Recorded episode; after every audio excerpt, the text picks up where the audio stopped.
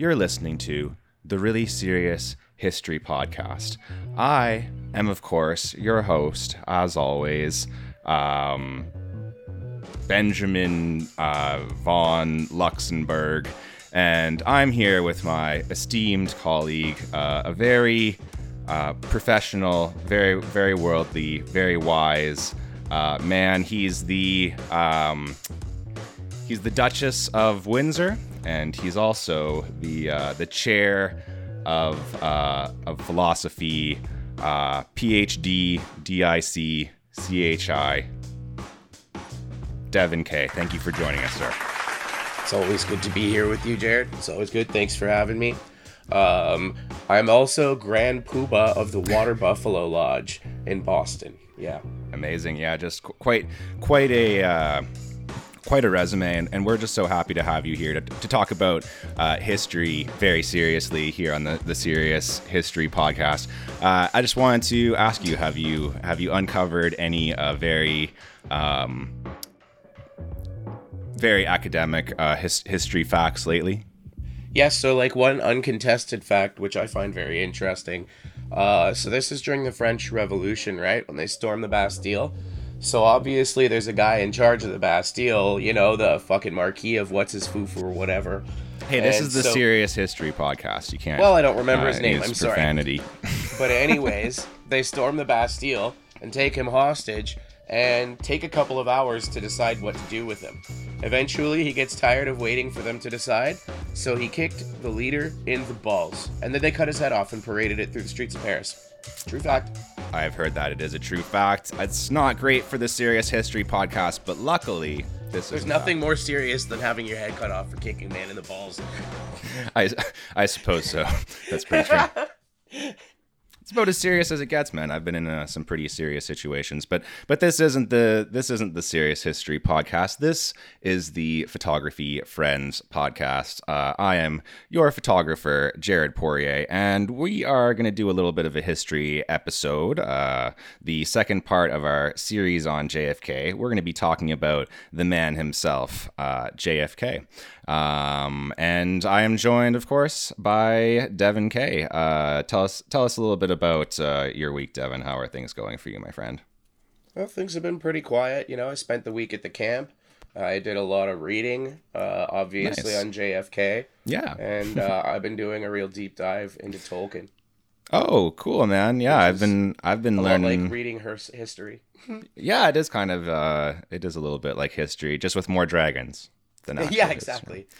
Actual history has a disappointing uh, few dragons, you know. Uh, yeah, like a total of zero total dragons, which is well, unless you believe like because uh, I think Chinese legend uh, talks about dragons, but I mean, like, sure. actually, no. I mean, if if you consider Komodo dragons dragons, then history has quite a lot of dragons. Oh yeah, that's true. Not a, not a lot of significant dragons, but anyways, we're no, not here to we're not here to talk about dragons. We're going to talk about JFK. But before we can do that, I just want to thank our gracious sponsor, which is of course CloudSpot, the easiest way for photographers to deliver and sell their photos online. You can experience beautiful galleries, grammar-proof image downloads, and custom storefronts for sales. Uh, you guys know the drill from last week's episode. If you listened, uh, the deals the deals just gotten sweeter. It's actually 50% off now for the first 12 months. All you got to do is click that link in the description.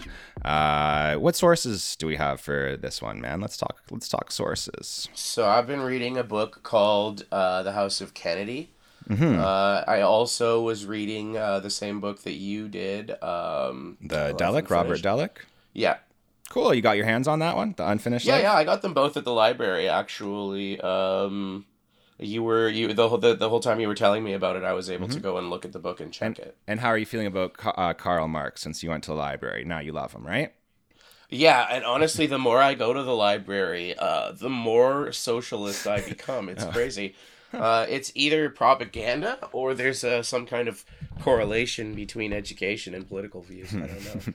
well, there is something inherently um, inherently socialist about the library, right? Like technically, I suppose so. Technically, you should be pulling yourself up by your own book straps. Uh, um, I guess so, but they've been around for so long. I have to assume that society's always seen clear benefit in the investment. Oh, for sure. Yeah, there was that one really famous one that uh, got burned down, right? The the library in Alexandria or whatever. But we're not going to ha- talk about that at all. Uh, yeah. So there's that uh, the great book uh, Unfinished Life, Robert Dallek, and I also um, listened to a really nice lecture. I mean, I listened to a bunch of stuff and I read a bunch of stuff too, but I, yeah. I do want to highlight this one. Uh, Gresham College uh, this nice lecture on Kennedy um, by Vernon Bogdanor. So good luck with that name. Uh, but you can actually uh, just find that right there on the Gresham uh, College website, and you can watch that whole that whole lecture, and it's oh, uh, cool. it's pretty cool. Yeah. one of the things about the Kennedys is that there's such a point of interest for so many people that um, there's no shortage of writings about them, right? Like mm-hmm. when I went to the library, there was an entire shelf just for JFK himself. Hmm. Wow. Yeah. The, you know, the library here had uh, had quite a few JFK books, you know, and you can get into any part of the topic that you want. There's so many different uh, areas that you can kind of spin off in. If you're just purely like, uh, you know, a real sicko and you just want to focus on the the actual like head explosion part, you know, you can do that all day. If you're like us and you're more interested in the in the actual history, then you can you can do that as well, right? One of the things uh, that I learned at the library was that Kennedy was only in office uh, as the President of the United States of America for 1,036 days. And yet, he is consistently ranked among the top five U.S. presidents in history. And if you're looking at post war, uh, you know, he might be the top. Uh, he's the youngest. It's not elect- really a great group. not a great bunch. Uh, yeah, he was the youngest uh, elected president uh, at 43, I believe. The only uh, younger president was Roosevelt, um, but he, I guess, became president uh, by being vice president or something like that, right? Yeah, his president died in office. Mm-hmm, mm-hmm. Yeah, the. Um, the phrase that I really like that I think sums up Kennedy well is one that he actually used to describe himself. Uh, he describes himself as an idealist without illusions, which I think is a really good way of describing him. Um, and everybody wants to think that they're kind of a pragmatist, right? Mm-hmm, mm-hmm. That's true. Yeah, but, everyone just wants to think that whatever crazy stuff they believe is right. yeah, but at the same time, um, I kind of agree with with the statement. Um, I think Kennedy probably understood politics and people well enough to know that uh, sometimes um, idealistic ends are not always achieved mm-hmm. Um, through the nicest means. Mm-hmm, mm-hmm. Yeah, you know, he he knew how to play the game. He knew what he was doing. That's true. He did, and we'll we'll definitely uncover that. Is that he did play the political game, and you know, you can take from that. Sometimes it's good, sometimes it's bad, right? I guess any any type of pragmatism, there's going to be some some consequences to that. Uh, I really like this phrase this really popped up, um, especially since we are going to talk a lot about uh, Kennedy's foreign policy, you know, uh, dealings with Russia and Cuba. I really think that kind of was the most important thing that he did in his presidency. I, I, I would actually argue that, I think. Uh, and I believe that we'll probably both agree on that. Um, I really like this phrase here uh, from uh, Dallek here, uh, describing um, Kennedy basically summing up his opinions on foreign policy. and he's talking really about I think assassinations here, um, but I think it does apply to you know interventions, assassinations, any kind, any type of war really um, that that you're doing. He said that it has. Uh, these these interventions have unintended consequences at home and abroad, and I think that as we go into the history, um, we're really going to realize that that's true uh, and, and in kennedy's time and in our time as well right? That any any chess piece that you move on the board uh, you know playing the, the game of uh, international politics that you you can't really you can't say before you move it what the actual consequences are going to be right? And i think that kennedy was someone who understood that well. Yeah absolutely. Um, somebody who understood the idea of moving carefully yeah. Um, and I mean, like, there's the Bay of Pigs. But other than that, I'd say his record speaks to it. Well, I mean, we'll get into that too, but I actually think that maybe, you know, maybe it was because of the Bay of Pigs that being like I don't know. People call it a fiasco. I call maybe we can call it a fuck up on this podcast. Yeah, but maybe yeah, it's because he fucked up so bad that he came back and you know possibly saved the world with the with the Cuban Missile Crisis. So Yeah, I'd say that definitely could have played a factor. It's certainly, you'd hope it would be something he would learn from. Hmm. yeah, yeah. All that to say that uh, you know Kennedy is one of the greatest presidents, and there's a reason. I think truly there's He's a reason He's perceived as one of the greatest presidents, right? These are these are all like these are all lists that are they're either voted on by historians or um, like specifically presidential historians or the public, right? So like, who, what would make somebody the greatest president ever? How would you gauge that? Um, and even though I love Kennedy, how could you definitely say that when he had less than a term? Yeah, well, we'll talk about it when we get uh, that. Okay. That is the thing, but we'll talk about that as we get into this episode, and we'll get into Okay. some details of. I'm uh, of sorry to Kennedy's jump your life. gun. No, it's all good. you know, we'll decide by the end. Is is he that that'll be a good way to frame this episode. You know, we'll decide by the end what it what it actually means to be uh, a great leader, and, and if he was one. Um, I think that some things, just kind of high level things that really stood out to me about Kennedy. Um, reading about his life and his presidency, he was incredibly ambitious. Um, he was incredibly in touch with people as well. I think that now everyone, the very common phrase that's associated with politicians is that they're out of touch, right? Um, he was somebody who uh, really had his, you know, finger on the pulse of uh, of the country and what people are thinking. Uh, I think that he was proactive. I think that he like thought ahead. He was often ahead of the game. He was often thinking, you know, to go back to that chess analogy, like three moves ahead, right? Yeah. Um, he had one of the, like you said, one of the shortest presidencies, uh, but also one of the most impactful presidencies and one of the highest stakes presidencies, right? Um, in his short time in office, he's dealing with everything from, you know, nuclear uh, confrontation with the Soviet Union uh, to, you know, Cuba, Vietnam, all of these uh, things that are in play, and, uh, you know, um, also. To kind of bring them all together uh, with the Cuban Missile Crisis, right? Uh, like as we talked about, the closest that we've ever come to a full-on nuclear war. You know, other than what we mentioned already, Hiroshima, Nagasaki. I mean, we shouldn't forget. Tho- Those guys would be pretty mad if we said, "Oh, there's never been a nuclear war," because you know, for obvious reasons. Uh, yeah, and one big thing, um, just the this is weird to think now, but really he was an outsider. Like he was the like Barack Obama of his time in terms of like the type of people who had been president before because he was Irish, because he was Catholic, because he was um yeah, uh, you know, and nobody saw him coming, right? His Yeah. political career happened so fast. and I think there's actually supposed to be an O on the top of that name. I think that they changed the name from O Kennedy to Kennedy. I'm pretty sure. I, I did not know that, but I'd believe it. Yeah, pretty nuts. So Those liars. those liars were stopping the episode. I'll be in my trailer. yeah, you have a trailer? I, no, not Oh. not anymore. Oh. Too bad. Yeah. Uh, do you any, do you know anything? So let's let's talk about this guy's life, man. Do you know anything about uh, his time in the Navy? Uh, I know a little bit about his time in the Navy. I know that he was in command of a PT boat as Mm-hmm. a lieutenant. Like a PT boat in World War II would have been like a really, really fast, small boat with Mhm. like a couple machine guns on it. Uh, and Um, missiles as well, torpedoes. Yeah. Okay. Um, and um, I want to say, I want to say he might have been hurt in action once, but I can't remember. Okay. Yeah, I can tell you this story. Okay.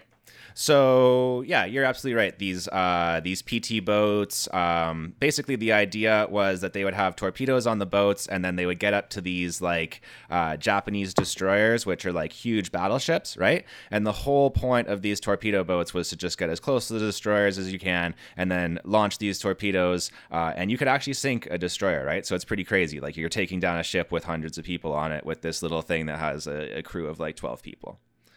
So that was kind of the idea. Uh, Kennedy was the commander of PT 109, uh, and he was, um, yeah, you're right, the, injured in action. Um, his torpedo boat was rammed by a Japanese destroyer, and him and the entire crew, other than the two, I think two of them died, and then the the rest of them uh, had to endure a uh, three mile swim, and combined with some other like swimming around to different islands. And this is where Kennedy um, like one of the first incredibly heroic things that he does, he actually saved this guy, uh, Packy, Pappy McMaffin, I think is his name, which is a, a hilarious fucking name.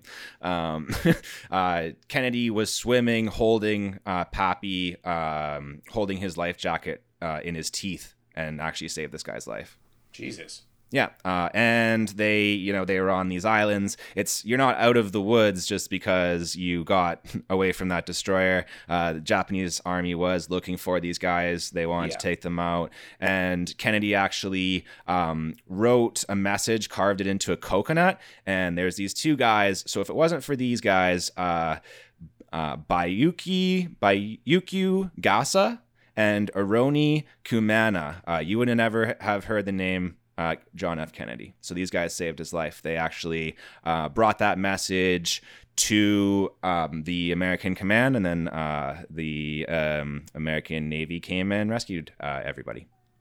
Oh shit! That's yeah, cool. And it's nuts that like this is how you know that this dude had a crazy life, right? Is like this would be like the story of anyone else's life.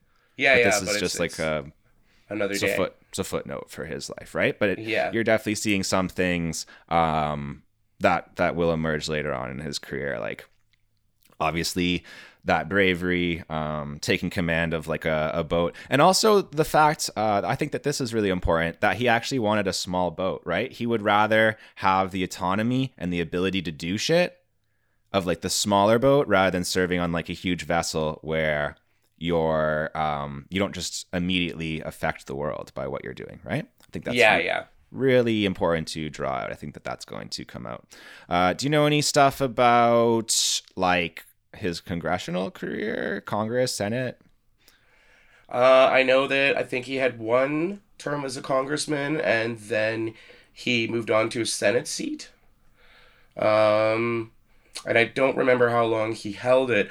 Interestingly enough, when I studied him, I did a lot more reading about his, his childhood illness and stuff like that. That okay. was actually what I got drawn to. Well, do you want to talk but, about that before we get further th- into this? Uh, well, why don't you talk about the congressional uh, stuff first? We'll, well there's really not much to talk about. I mean, his congressional, uh, everybody kind of agrees that his uh, time in Congress was not particularly impressive. Yeah. Uh, and in the Senate as well. Um, and there are, They were stepping stones yeah, I get the sense that he wasn't really. It's it, it, goes back to exactly what I just said, right? That small boat thing. He's like, I'd rather be the the the boss of this little vessel that can do something huge than just be lost in the Senate or whatever, right? He, I think he always wanted more autonomy. He wanted more power, and just being a senator, being a congressman, wasn't enough for him. I get that sense that he was like way more ambitious than that, right? Not able to affect things in the way that he he saw fit. Yeah, yeah. Um, but he doesn't do a great job, I don't think, of you know, he's not he's not an effective uh not an effective politician really here. Um, you see him capitulating to uh, radical racists in order to, you know, get the bills that he needs in order to get, you know, win the elections that he needs to win. And one big thing is uh, a failure to oppose uh, McCarthyism, a, a, failure to oppose Joe McCarthy, which you can inform the people about if you want, like all that McCarthyism stuff. So, McCarthyism refers to a period in American history where Joe McCarthy, a particular politician, essentially created a state backed witch hunt mm-hmm. to find people who they identified as communist and socialist and to out them. And I mean, a lot of people lost their lost their livelihoods, lost their careers, uh, lost a lot over this. Some went to prison, and um, more than that, uh, a lot of it was uh, was a lot of trumped up charges, mm-hmm. and eventually it came to a point where it, it, seemed more like it was Joe McCarthy's enemies than anything else. Mm, yeah. Eventually, uh, Joe McCarthy himself was outed for some sort of political indiscretion. I can't remember, and uh, I think the era of McCarthyism ended just like that, basically in a day. Yeah, and uh, you know Kennedy had the the chance to really stand up to this guy to make uh, make it known that he wasn't supporting that type of stuff, and you know for the reasons of political expediency, exactly the same reason why he chose L, uh, uh Lyndon B. Johnson, right, LBJ as as his VP, right? Because yeah, well, he, it was it was a, a means to an end, right? Yeah, yeah, for um, sure. I think that um, initially LBJ would seem like the less harmful means to an end here. Mm.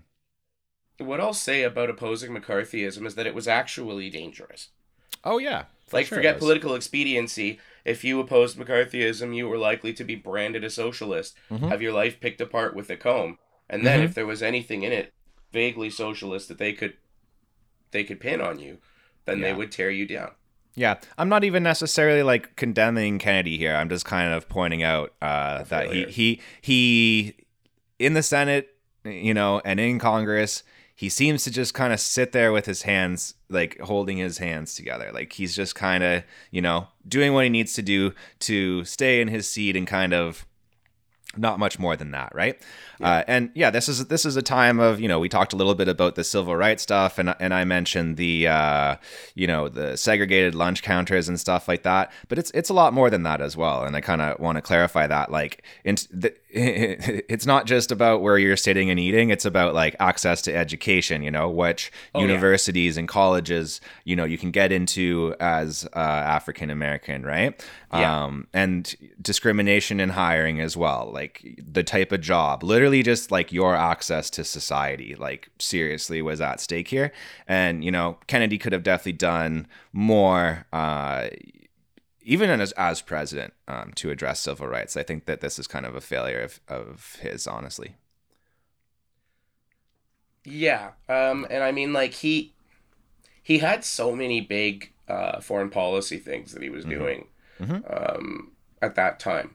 Um, LBJ was much more the the kind of domestic laws person. Like honestly, like I said that Kennedy would have gotten credit for a lot of the civil rights movement if he had lived, but the truth is most of that really was LBJ. Some of those things were things that he had kind of been pushing for most of his political life. Mhm. That being said, um, I think that LBJ actually is. One of Kennedy's major failures. When I've studied Roman history, I've learned that one of the most important things that you can judge a leader by is succession.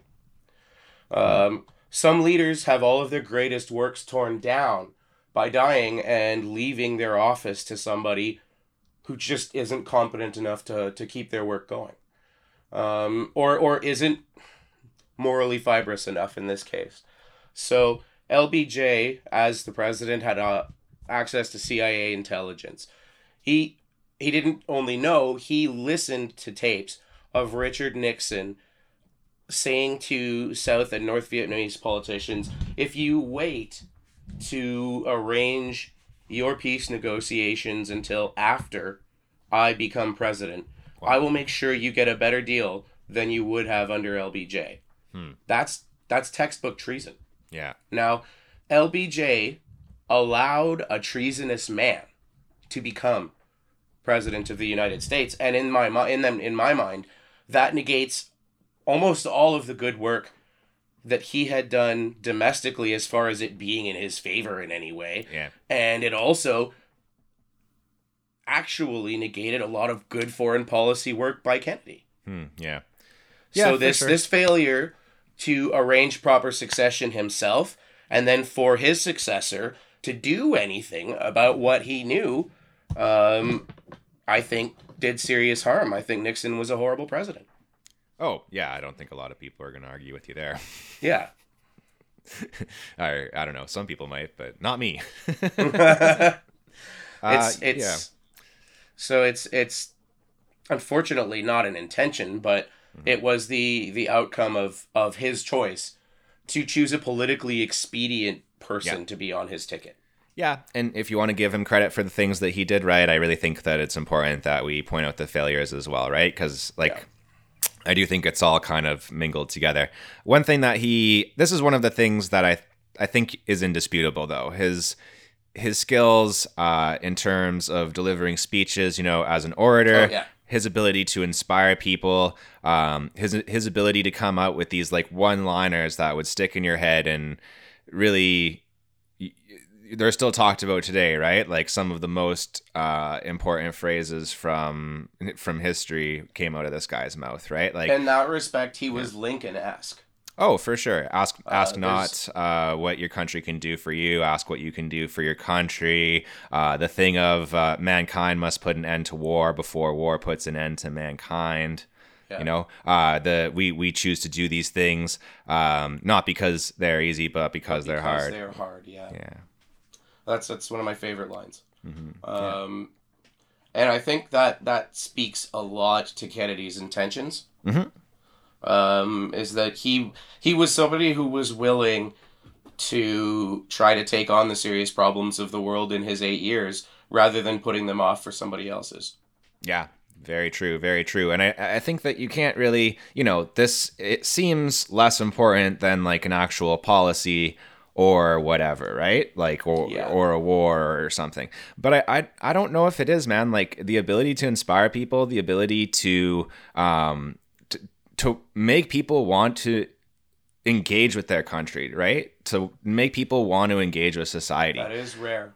it is rare and i and i do think that you know this has echoes throughout history so i don't want to you know i don't want to denigrate that that the importance of that. And one one thing you know we got to give jackie credit here too um, kennedy when he was a senator and stuff like that he was not great at speeches. People thought that he talked with too high a pitch and he seemed like he was kind of nervous and shit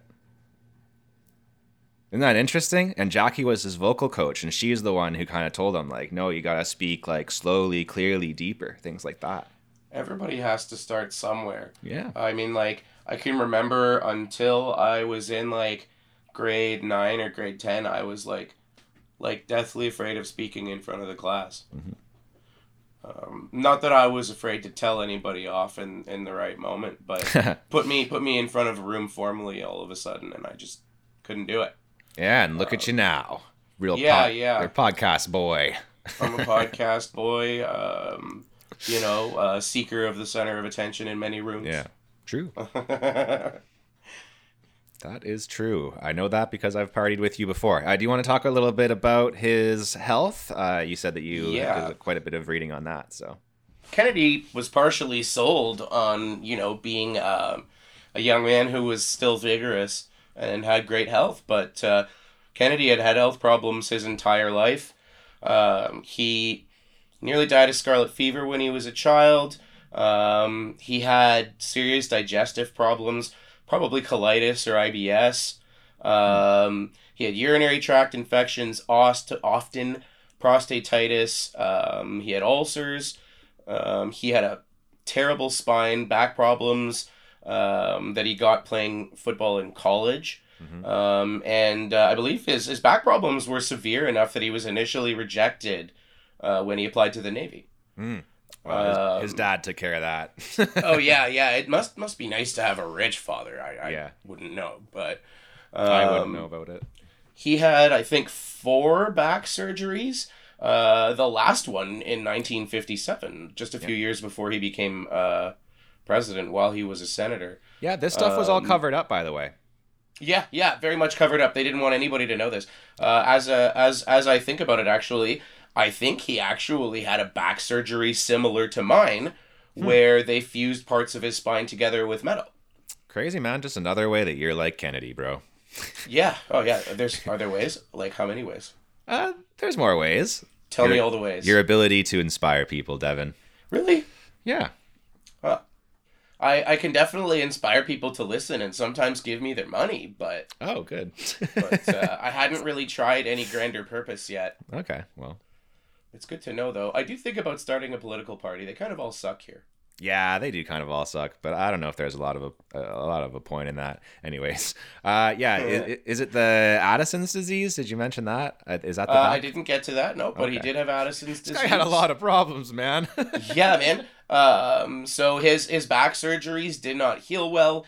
Um, he had painful abscesses. He had bone infections. Um, at one point, he was so sick that he was administered last rites. Yeah, I know that. Yeah, and he his Um, back got more hurt um, from that the um, the incident that we talked about earlier in the war with the uh, with the PT boat. Yeah, yeah. The PT boat probably would have been so bad for his back, all that bouncing around on the water. No, uh, pulling the dude with his teeth too. and like getting his boat rammed and all that. oh yeah no that yeah. does add some weight to that yeah um and this is one of those themes that makes him similar to fdr to me so i mean mm. fdr was hiding the outcome of a severe case of polio. People knew that he had a little bit of uh, motion disability, but they didn't know that he couldn't stand on his own or, yeah. or walk more than a few feet. Um, but it's, I think when you look at FDR's life, the hardships of his illness and the, the length of them too prepared him to not be so put off by the hardships of being president. Mm-hmm. Um, I think that um, probably when you've been dealing with serious health problems for that long, it's hard for things to get you down in that way, and it probably probably played a part in why FDR was able to inspire people as well. Mm. And I think that that might be similar in Kennedy that that the the hardships of his illness they prepared and hardened him for what he was what was coming for him. Mm-hmm. Yeah, it's interesting. Like a lot of people would say, "Oh, we need to have a, a healthy president. Like it's so important that the the president not be somebody with all these health problems." But Kennedy was this guy who was just so confident that he should be the president, right? That he he was the guy to be making these decisions. He was the guy to represent the people, right? And, I don't think uh, there was anyone better. No, I don't. I don't not think at so. the time. Yeah, I don't think so either. Uh, and I also get the sense that with all of these like health problems, that he kind of had like, I think he already thought that his life was forfeit in a way. You you hear him talk about like expecting to die young, right? With all of these problems, and I guess that he, if he was going to be sacrificed, like he wanted it to be for like for the country and for the people, right? And like, I think that if he was going to be in pain in his mind, his pain might as well have a purpose. Right. Do you want to hear a list of drugs he was treated with during his presidency? Uh, sure. I love lists of drugs. Lidocaine, Librium, uh, amphetamines, including Ritalin, thyroid, horm- thyroid hormones, barbiturate sleeping pills, gamma globulin to stave off infections, and steroid hormone hormones he needed to keep his adrenal insufficiency at bay. I mean, that's just a fun Friday. And that's night. just some of them. Yeah, yeah, that's just a Tuesday cocktail, you know. I was gonna say a Friday night at the club, but that Tuesday tea time. Okay, all right, that's hardcore. Uh, anyways, yeah. So we can get a little bit, uh, a little bit more into the details of uh, his presidency, if you want. Some um, big things.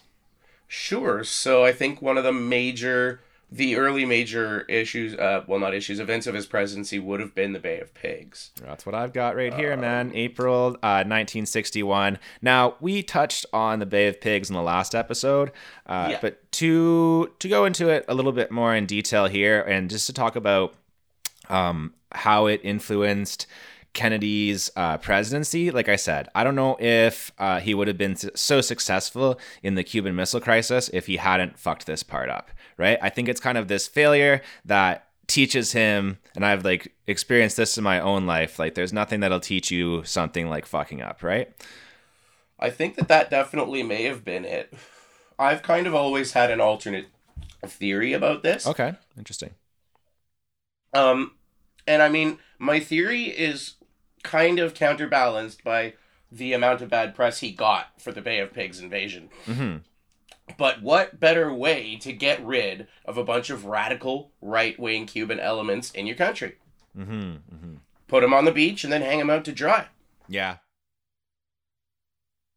Do you think that's what that that's what he tried to do? It's a tough call. Hmm. I I can see I can see the motive and the opportunity and the means. Yeah. but I, I won't say more than that. Yeah, well, I that being said, the the like I said, the press fallback was so yeah. so bad that um if if he did choose to do it that way, it was probably one of the worst choices ever. Yeah, it's a weird thing. Like he he did this thing so half-hearted. He was like, "Let's do this invasion, but then I'm not going 100%. I'm not going to involve America with air support and, and stuff like that. And we're going to kind of maintain our deniability here."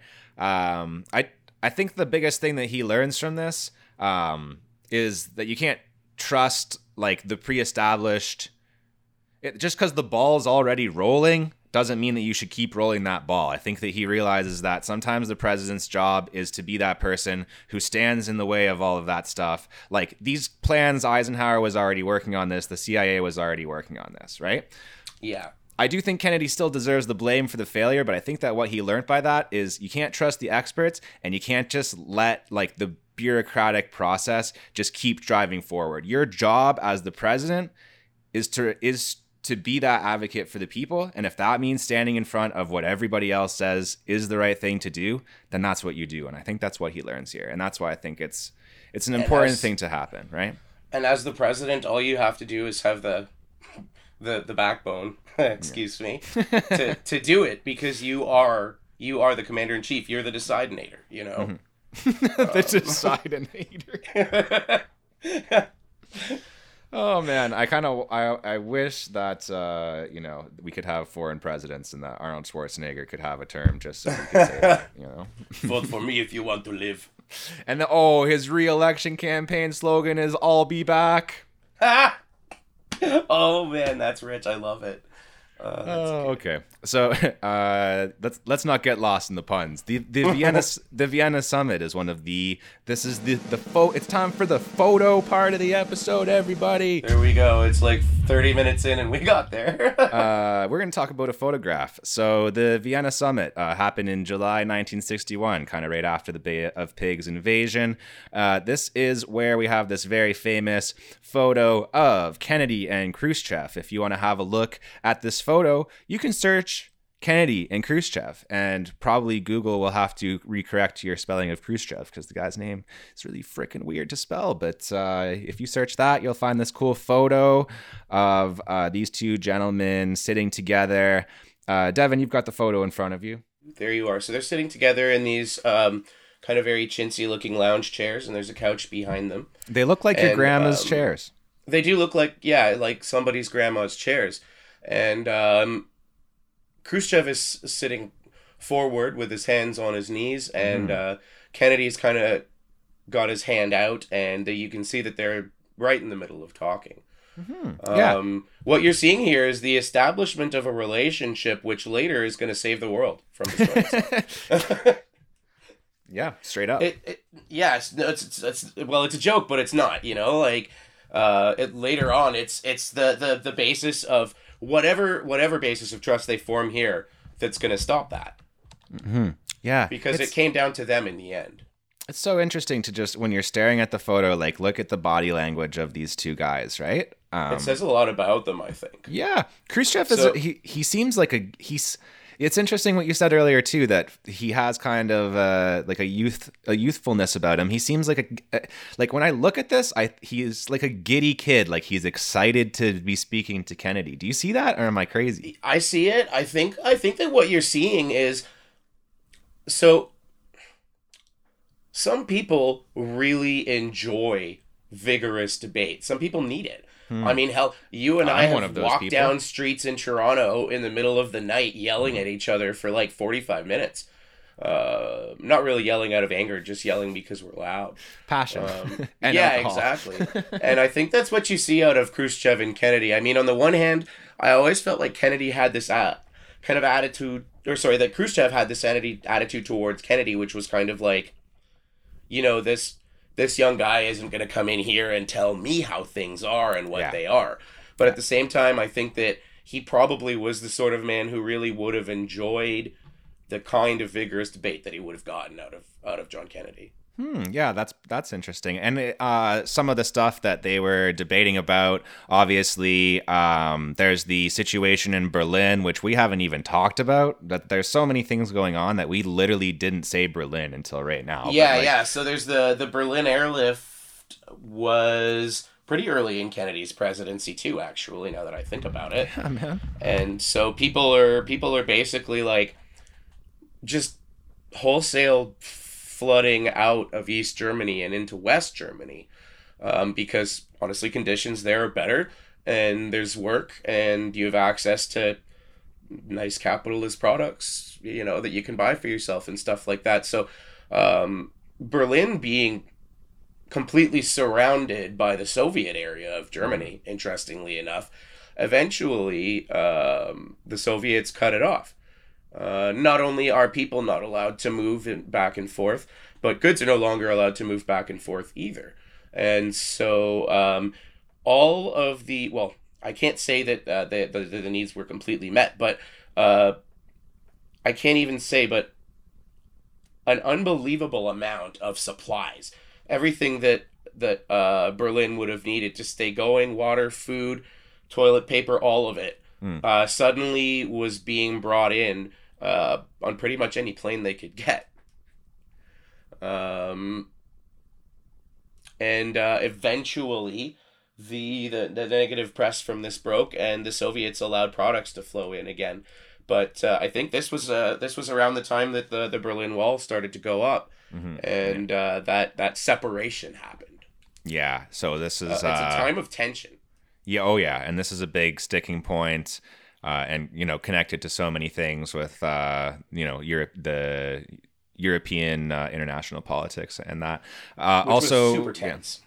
Oh, for sure. Yeah. Obviously, the the Bay of Pigs just happening. That was something. Um, there's like uh, the situation in Laos, and uh, increasingly a situation um, in Vietnam. Uh, just all these different areas, uh, as you know, w- Cuba as well, where.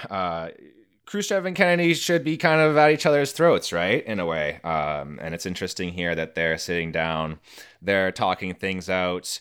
Uh, well, and I think their states would would have liked to, or people in their states would like to have driven them towards being at each other's throats. Oh, but I think sure. what you see here, honestly, is just two good politicians who I think, kind of like you said earlier, weren't just willing to allow the balls to roll because people wanted them to. Oh, for sure. Yeah, there. Uh, there's definitely people on both sides that consider, you know, the other side to be a snake in the grass, and that uh, there were dealing with them. There were people in Kennedy's cabinet who, during the Cuban Missile Crisis, were saying, if we're going to strike, we should strike now right. while we have the superior oh, tactical yeah. position. Oh yeah, you got to nuke China too while you're at it. Fuck it, why not? nuke the whales, bro. nuke the whales. Wow. Uh, yeah, the um, the kind of outcome of this, it's interesting. The different uh, takeaways. Kennedy thought that he performed horribly. Uh, he thought that Khrushchev had absolutely demolished him. Uh, and Khrushchev actually was just like, it was nice to meet him. I think he's an all right guy. I think we'll be able to work things out. So it's interesting how they walk away from it kind of with. Uh, with a different view. Maybe that's a cultural thing. Maybe that's Khrushchev having more experience, being a bit older. I'm not sure, but yeah. But as you were saying, the, the most important takeaway here is that uh, these are the two guys who, um, through you know through history, through fate, through whatever you want to call it, they had their fingers on the buttons uh, that could end the world. And uh, yeah, that's pretty crazy to see a photo of these two guys and and know that that is the context of of what we're dealing with. Okay, so we are uh, well. We're the next thing that we should probably talk about is the Cuban Missile Crisis, which uh, took place in 1963. Uh, again, we kind of gave the broad strokes of this. I think that we actually got uh, one part of this a little bit wrong, uh, but the, the overall thing we definitely had right, which was uh, the standoff over missiles, uh, nuclear missiles that were located inside of Cuba. Uh, and, you know, obviously the American government not being super pleased with that uh, because they could destroy America with those missiles. And uh, yeah, the the, uh, the blockade and that that we talked about. Uh, I think that Devin, you mentioned that this was a week, and my, uh, what I could find was that it was 13 days. So that's the one thing that I think we screwed up. But everything else, I think we were spot on. Yeah, it was a, really tense period um, where basically, um, yeah, we established the historical context, right? Yeah, for sure. Yeah. I mean, it was for for that 13 days, it was basically 24/7 in the situation room dealing with the problem, you know? I, I assume they had sleep, but you know, for that 13 days, everything that they did all day every day was this Cuban Missile Crisis. Yeah. The the blockade and the the the tension that went along with it all. Yeah, and to put, you know, just to give a little bit of context, and then this is something that I actually looked up, so uh, it's kind of fascinating to me to learn this stuff. Uh, let's just talk about nuclear weapons for a second here. I mentioned that uh, there's never been a full scale nuclear war. That's true. The only time that it was ever used was at the end of World War II in order to get the Japanese to surrender. Uh, the bombing of Hiroshima, uh, followed by the bombing of Nagasaki. And these are like very uh, you know, by today's standards, rudimentary uh, atomic weapons. And between the two of those bombings, that's like 200,000 people that were pretty much like killed in the most horrible way, right? That you could imagine. Um, the things that we're dealing with in this period are very different. Uh, nuclear weapons in general are measured uh, in TNT equivalency. So you have uh, you know, when you're talking about the biggest bombs, you're talking about megatons. Uh, yeah. uh, of TNT equivalency. So the biggest bomb that was ever tested. Uh, can you guess who tested the biggest nuclear bomb? That was a Russian bomb called the Tsar Bomba. You got that right. That is a 50. I don't know why I'm excited. I really shouldn't be excited about it. I, I, I, was about to go into like a like a salesman. A really pitch. cheery description of the most horrible weapon ever invented. Let me tell you about our new Tsar bomb. It's 50 megatons, baby. It's the biggest bomb that's ever been blown up anywhere. When they set off this bomb, they thought it might light the entire atmosphere on fire. We name it after men we hate most. yeah, it is kind of weird that they did that. Yeah. It's a weird choice, yeah.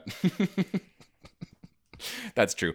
Uh, yeah, the t- just to put this into, into perspective for you guys, though, uh, Hiroshima and Nagasaki, right?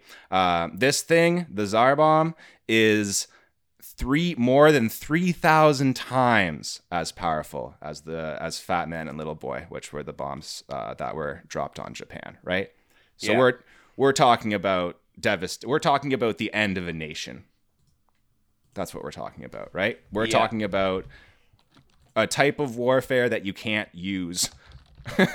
essentially, right? It's so yeah, destructive. Yeah. That's exactly it. The mm-hmm. the weapon that was invented that um that essentially negated itself. Mm-hmm. Um you know, basically well, in a way it negated itself. I mean, it hasn't been used since the Second World War, and I don't expect it's ever going to be used. But at the same time, um, boy, howdy, does that threat sort of loom sometimes, you know? Uh, always, man. And I think it's always in the back of everyone's head. And it, I think it creates kind of uh, yeah, some type of weird psychological thing with everybody. But we don't really have time to get into that right now. Um, but this is a phrase that came up uh, just I think this summarizes what you're talking about perfectly. Uh, the Cold War being a war of perceptions, right? So it's not really about who has the military superiority, who's going to win in the field. Like now it's about the perception of who would win, right? And the perception of who would win in a nuclear exchange, and the fact that now it's we have to make it believable, right? That we would actually use a nuclear weapon. That's kind of the the the, the way that warfare changes in this period, which is uh, scary stuff. Yeah, it it definitely changes warfare into this kind of politically devolved, scattered thing where um, the kind of developed nations of the world brought their proxy wars all over the developing world and kind of chose to wreak all their havoc there instead. Mm-hmm. Um, I mean, Vietnam is a good example of this. Yeah, for sure. Um, yeah, I shouldn't say there wasn't a ground war because there obviously was, but you know what I mean. Vietnam, Korea. Yeah, yeah, yeah. Um, and I mean, that's just if you're counting the official ones. I mean, mm-hmm. technically, nothing happened in Cambodia and Laos, right? uh, yeah, technically. uh, but let's talk a little bit more about uh, the Cuban Missile Crisis here in particular. Uh, the the warheads uh, that were stored inside of Cuba. Uh, basically, Cuba was afraid that the United States was going to, you know, uh, want re- regime change there, that they were going to remove Fidel Castro. And they had a really good reason to believe that because the U.S. was pretty actively trying to kill Fidel Castro. Oh, yeah, absolutely. Like, it, they had failed to do it at least once or twice by this point. Uh, I never really understood. Um, what was so threatening about Castro to them, but um, well, having just like a socialist state so close to America, right? Um, yeah, yeah, yeah, and they had like a pro-U.S uh, guy in in power before, right? So yeah, it was uh, a big change for them. Yeah, so there's this there's this talk in uh, the readings that I was doing about you know um, nuclear weapons being the currency of the Cold War, right? So basically, yeah. if you have them, you're a powerful state. If you don't have them, you're not, right? And you can be you can literally the leader of your country can be replaced overnight, or your country can just be taken over overnight unless you have nuclear weapons, right? So, uh, in order for uh, Cuba to, you know, basically maintain their sovereignty, uh, something that America apparently thinks is great, um, they had to get these, and I got the, a, a number of 170 nuclear warheads, which were inside of Cuba, right? Yeah, and at the time, um, nuclear warheads had not gotten to the point where they had like super extended range yet, or at least yeah. not accurately or mm-hmm. uh, consistently. Or the so Soviets didn't them, have them. The United States had. yeah, States. so having them that close yeah. was a real problem. Yeah, the United States had uh, intercontinental ballistic missiles, and the Soviet Union was, was behind in that respect at this time. So. Really. Yeah. So how getting, the hell were they ahead in space technology? I don't know. we'll get into that later, I guess. I thought those two things were kind of tied together. they like, tied together, but it maybe it was just the ability of the U.S. to to spend more. I don't know. Well, that's that's a fair point. But if I get the, if I got that part wrong, then I'll come back and edit this, and no one will be any the wiser. uh, but there's there's the idea of uh, some of the stuff that Kennedy does here, right? To get back to to Kennedy and um, his uh, you know diplomatic um, prowess, I guess, whatever. Um, doing this quarantine thing rather than the blockade, right? Uh, and not being super strict about it. There were Soviet ships uh, that he let through, and um, you know he let that couple of things slide. Uh, that if he would have put his foot down on, we we might have been dealing with like a nuclear exchange, right? There's even the shooting down of this U-2 spy plane. So the, the U.S. is sending uh, spy planes over to take photos of these nuclear warhead sites, and one of them actually gets shot down. This guy uh, Rudolf Anderson is killed, and this could have that could have been the thing right? There's there's a couple of moments that's like oh man this could be the one. And because kennedy was able to uh, and this is all happening in secret by the way. They're not like informing the public of any of this uh, at least not until later on um, when a, i think when a lot of the worst of it is over maybe. Uh, yeah the shooting down of that U-2 spy plane and kennedy being able to look past that and not starting the the war over that thing. over that yeah. Yeah uh, and the way that it actually ends up, uh, Khrushchev has this very famous phrase um, that the two of them are pulling uh, on ends of a rope, right? Just like tying that knot tighter and tighter. And at a certain point, there's no going back from it. Uh, but luckily, they do, uh, through like some serious diplomacy, um, they're able to work things out. And and you mentioned uh, these telegrams or whatever, right? That two two messages in particular. Um, yeah. So um, there, there's a documentary by Errol Morris called uh, "The Fog of War," and in it they interview um, Robert S. McNamara, who was Secretary of Defense under Kennedy, and um, he says that. Um, on the critical Saturday, October 27th, we had excuse me, we had two Khrushchev messages in front of us. One had come in Friday night and it had been dictated by a man who was either drunk or under tremendous stress. Basically, he said, if you'll guarantee you won't invade Cuba, we'll take the missiles out. Then, before we could respond, we had a second message that had been, dict- been dictated by a bunch of hardliners. Mm-hmm. And it said, in effect, we are, uh, if you attack, we're prepared to confront you with masses of military power. Now, um, what he said was, more specifically, we and you ought not to pull on the ends of a rope, in which you have tied the knots of war. Because the more the two of us pull, the tighter the knot will be tied, and then it will be necessary to cut that knot. And what that would mean is not for me to explain to you. I have participated in two wars, and know that war does not end until it has until it has run through cities, killing people and destroying. And it goes on like that sort of thing. Um, it was a very, um, you know, again, this is the most tense period of this whole. And um, I guess as a president, you have a choice in front of you. Um, do you choose to answer one message and not another, and which? yeah, um, gotta I think the scary, point man. here, the point here is understanding what the other person wants, right? Mm-hmm. Being able to put yourself in their shoes because in in the room that day um, was uh, a former or actually either former or current ambassador to this uh, to Russia. Um, so there we go. This is actually uh, from a recorded taped conversation, October 27th, 1962.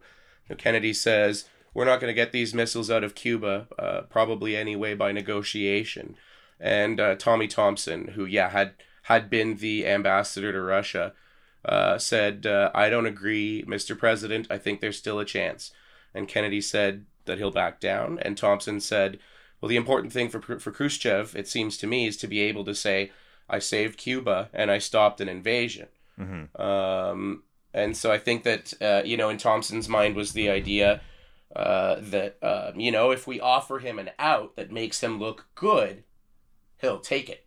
And that was also Kennedy's way. Kennedy's out to not not pick a fight here if he didn't want to, right?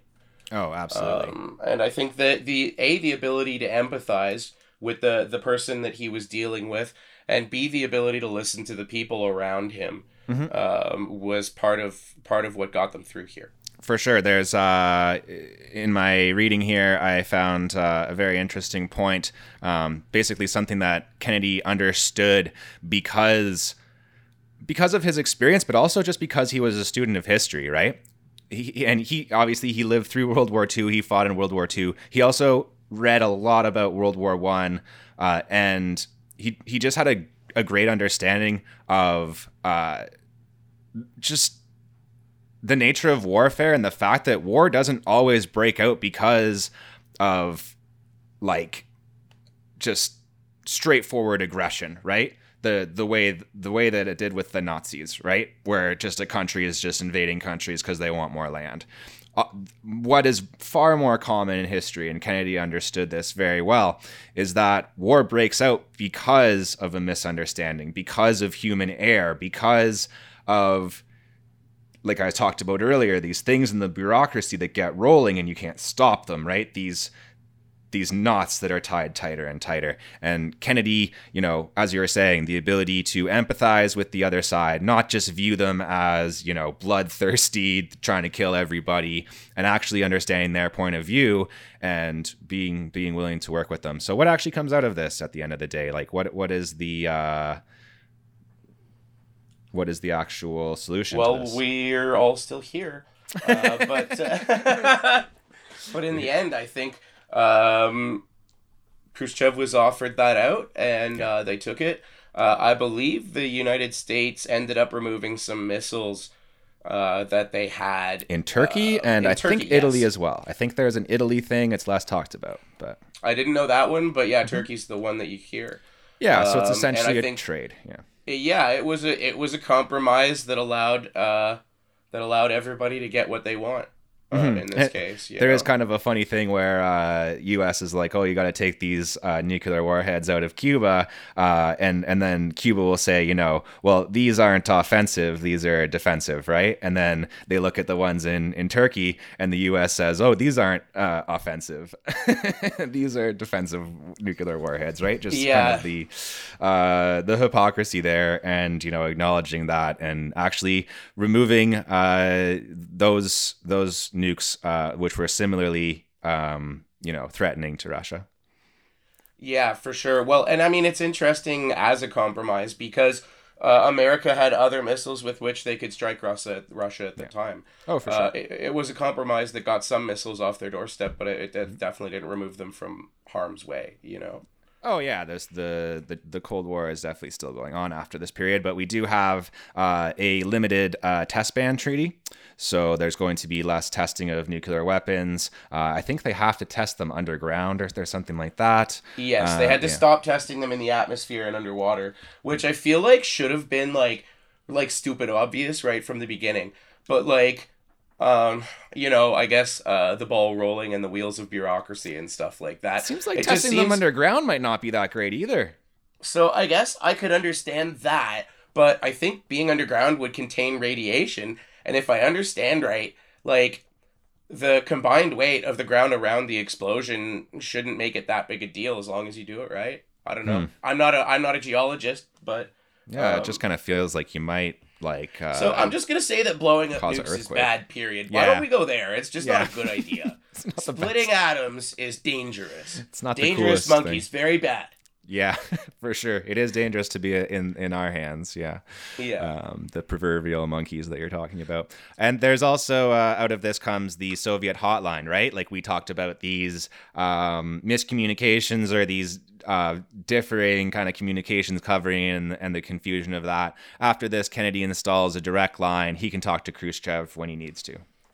I like cool. I, I like what the Soviet hotline is. It just sounds so much like more inherently sexy when you say Soviet say. hotline. Like it sounds like a a phone number that you could call in the yeah, 60s yeah, yeah, to speak to hot Russian dominatrixes and stuff. Da, baby call the Soviet hotline tonight. in, in uh, Soviet, Soviet, Russia, Russia phone hotline has you. Oh, we do it at the same time. Yeah. oh shit. Okay, so last uh, thing that I want to talk about here, and then we'll just sum things up. Of course, uh, one of the most important things that you need to talk about when you're talking about Kennedy, when you're talking about the Cold War, uh, is the situation in Vietnam. At this point, uh, things are kind of escalating. Uh, with uh, North Vietnam becoming communist and the fear of all of Vietnam becoming communist and kind of the ripple effect of that. Uh, we talked about it a little bit in the last episode. Um, but in terms of like Kennedy's legacy, I do want to just, you know, speak more directly to that. Um, and one of the biggest things, you know, I don't like to deal in a lot of historical counterfactuals either, Devin, but I do think that one of the things that people say about Kennedy is had he not been assassinated, there would have been no escalation in Vietnam. Um, would you care to like discuss that? Knowing Kennedy like I know him, I think that there wouldn't have been unilateral escalation of Vietnam. Yeah. I think that Kennedy may have been willing to escalate Vietnam as part of a larger coalition, but mm-hmm. not as uh, a single nation. Yeah, like in reading about it, I I found that he was very apprehensive uh, to commit any troops to Vietnam. He didn't want ground troops in Vietnam. That was kind of a line in the sand for him.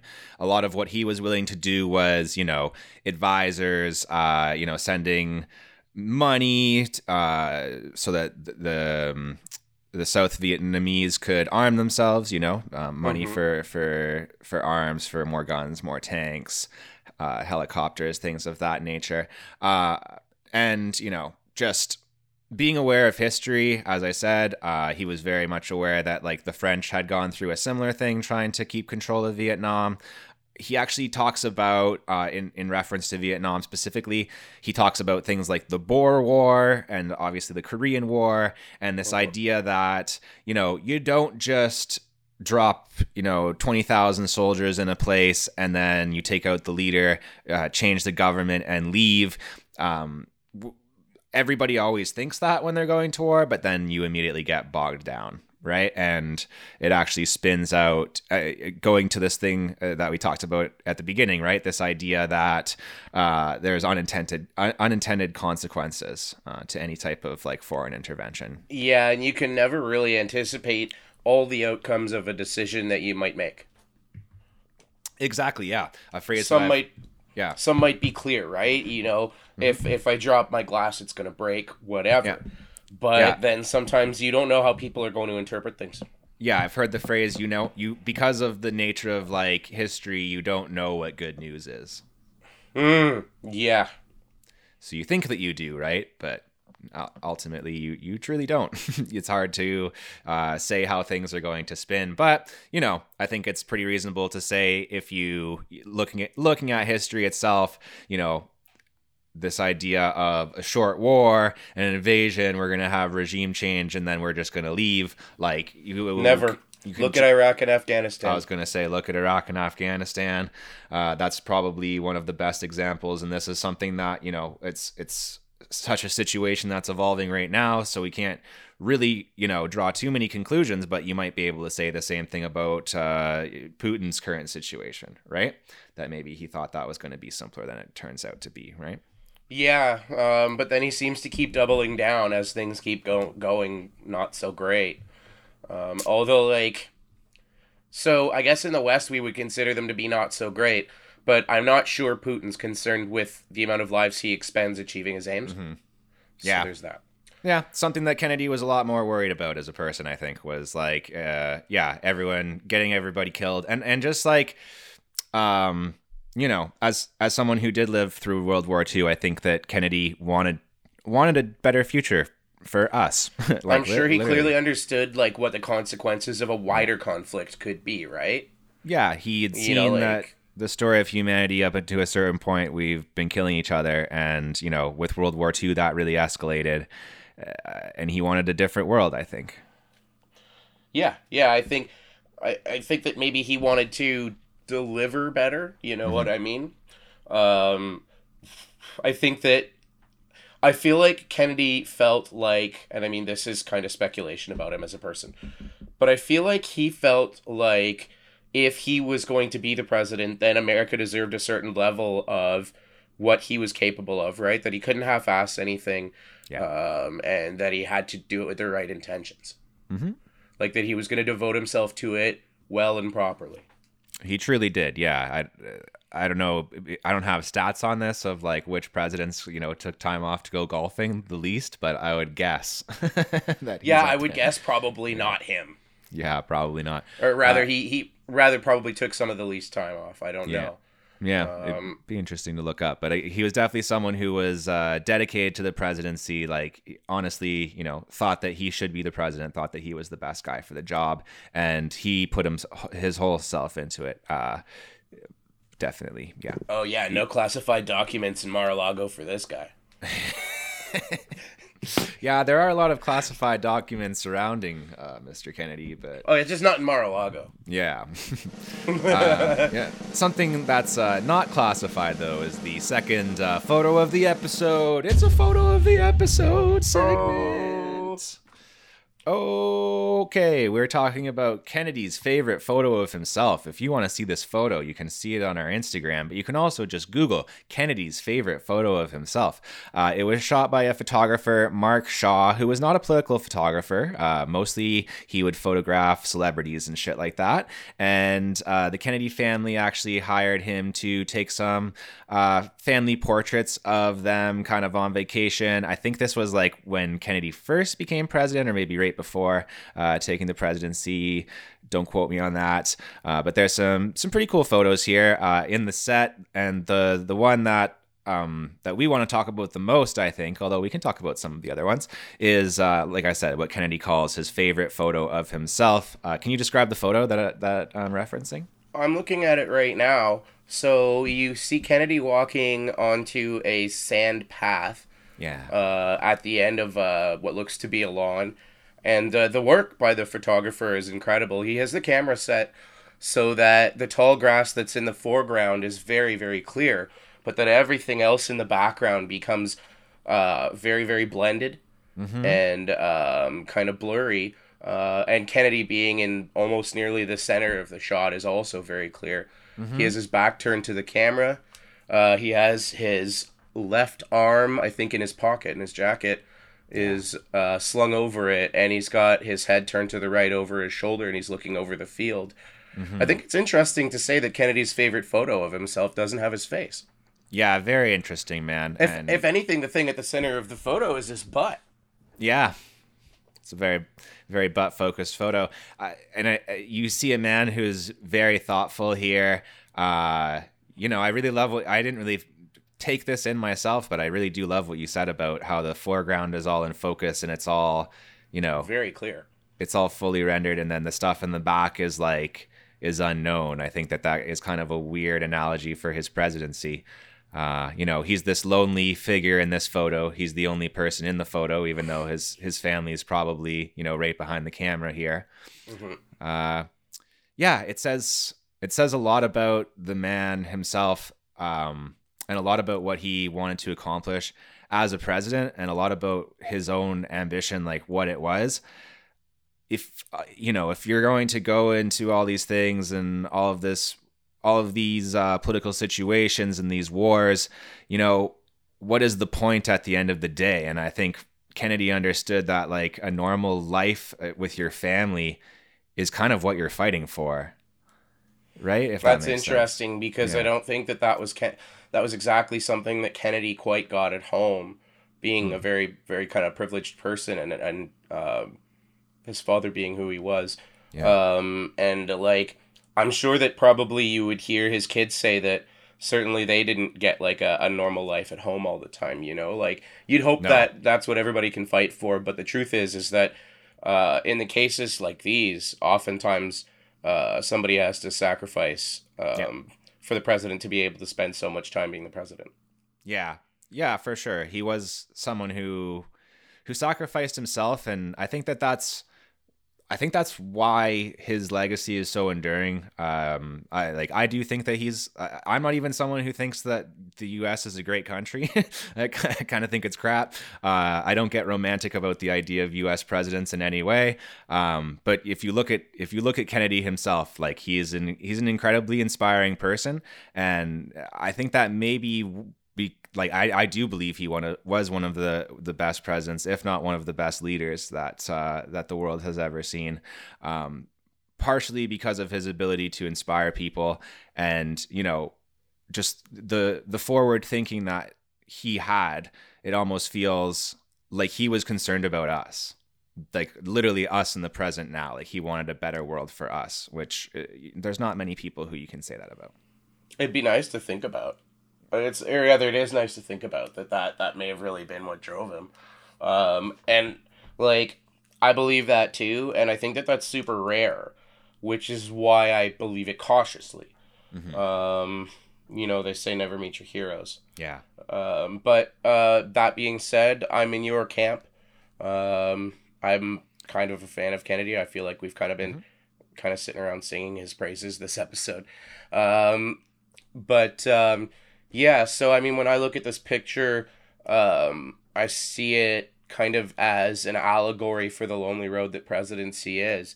Mm-hmm. Um, and in this case, I mean, this path that he's on is, is kind of really short. Yeah. You know? Hmm. Wow. Um, Damn. There's sort of an, an allegory for his presidency there. Um, and uh, something about the casual nature of the man. You know what I mean? Like, um, most photo, photos of most presidents are, um, you know, standing, their portrait style, standing, shoulders square. Yeah. You know, uh, their pictures, right? Um, but um, you know, this is just a, a shot of him walking with his jacket over his arm. It's it's uh, very candid. It's almost yeah. unrehearsed, you know. It's human in a way that you know yeah. a lot of a lot of politicians they I feel like they want to be viewed as, you know, the gray suit, the just part of the machine, right? Like Big Brother, whatever you want to call it.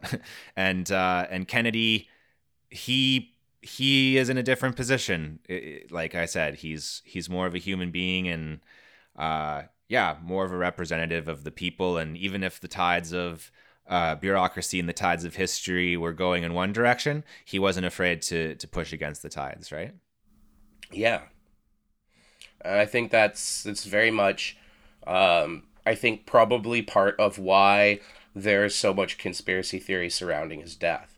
Uh, perfect, perfect segue. So uh, we're we're gonna call the episode here, guys. it's been kind of a long, long one, um, but uh, a lot to get into, uh, and I hope that you guys really enjoyed it. We will come back. We will do at least one more of these. We're gonna talk about the assassination and uh, and we're going to get into some of the conspiracy theories surrounding this as well. So, uh, this has been fun. It has been really fun. I've learned so much in the last few weeks researching this. You know, as I said, it's one of those topics where you, you kind of say, oh, yeah, I know this shit. But once you start to read it, there's so many different things going on. And just, yeah, I think I understand I think I just understand the world a lot better now that I now that I've done this research. So thanks for uh, going down this path with us so far, listeners. Uh, thanks, Devin, for your contributions as always. Thanks for including me. Uh, yeah, no worries. Uh, where can people find you um, on the internet? Um, mm, right now, you're taking a break. Yeah, right now I'm taking a break from the internet, cool. so there's really nowhere to find me. But I'll be back soon with things and stuff. Yeah, and uh, even podcast related stuff, perhaps. Yeah, podcast related stuff, perhaps. Um, but uh, for now, just uh, yeah, anticipate my rug. Cool. Yeah. Uh, the there's reviews that you can leave. You can leave reviews on uh, Apple Podcasts. You can leave reviews on Spotify. You can tell your friends about the podcast. Uh, Devin, where else can people find this podcast? Uh, what did we say? We said Spotify. We said YouTube, Apple Podcast. I think that covers it, doesn't it? In- Instagram got an Instagram. Instagram, right, yeah. right, Fo- yes. Photo underscore friends underscore pod. That's where you're gonna find the photos related to this episode. Which you know we kept it pretty photo related, Devin. I'm pretty proud of us. Yeah, I mean uh, the the Kennedy the Kennedy Khrushchev photo kept us going for a really long time. sure. Yeah, that's great. Uh, you can also check us out on Patreon, and you can check out our sponsor CloudSpot. And that's about all I've got for the episode. Uh, Devin, do you have something random for the people? Uh, something random. Uh, so actually, fun fact: in the late 1800s Victorian era, there uh, became sort of a minor fad for nipple rings. So sometimes when you're looking at pictures of fancy people from the 1800s, some of them actually have nipple rings under there. Keep that in mind.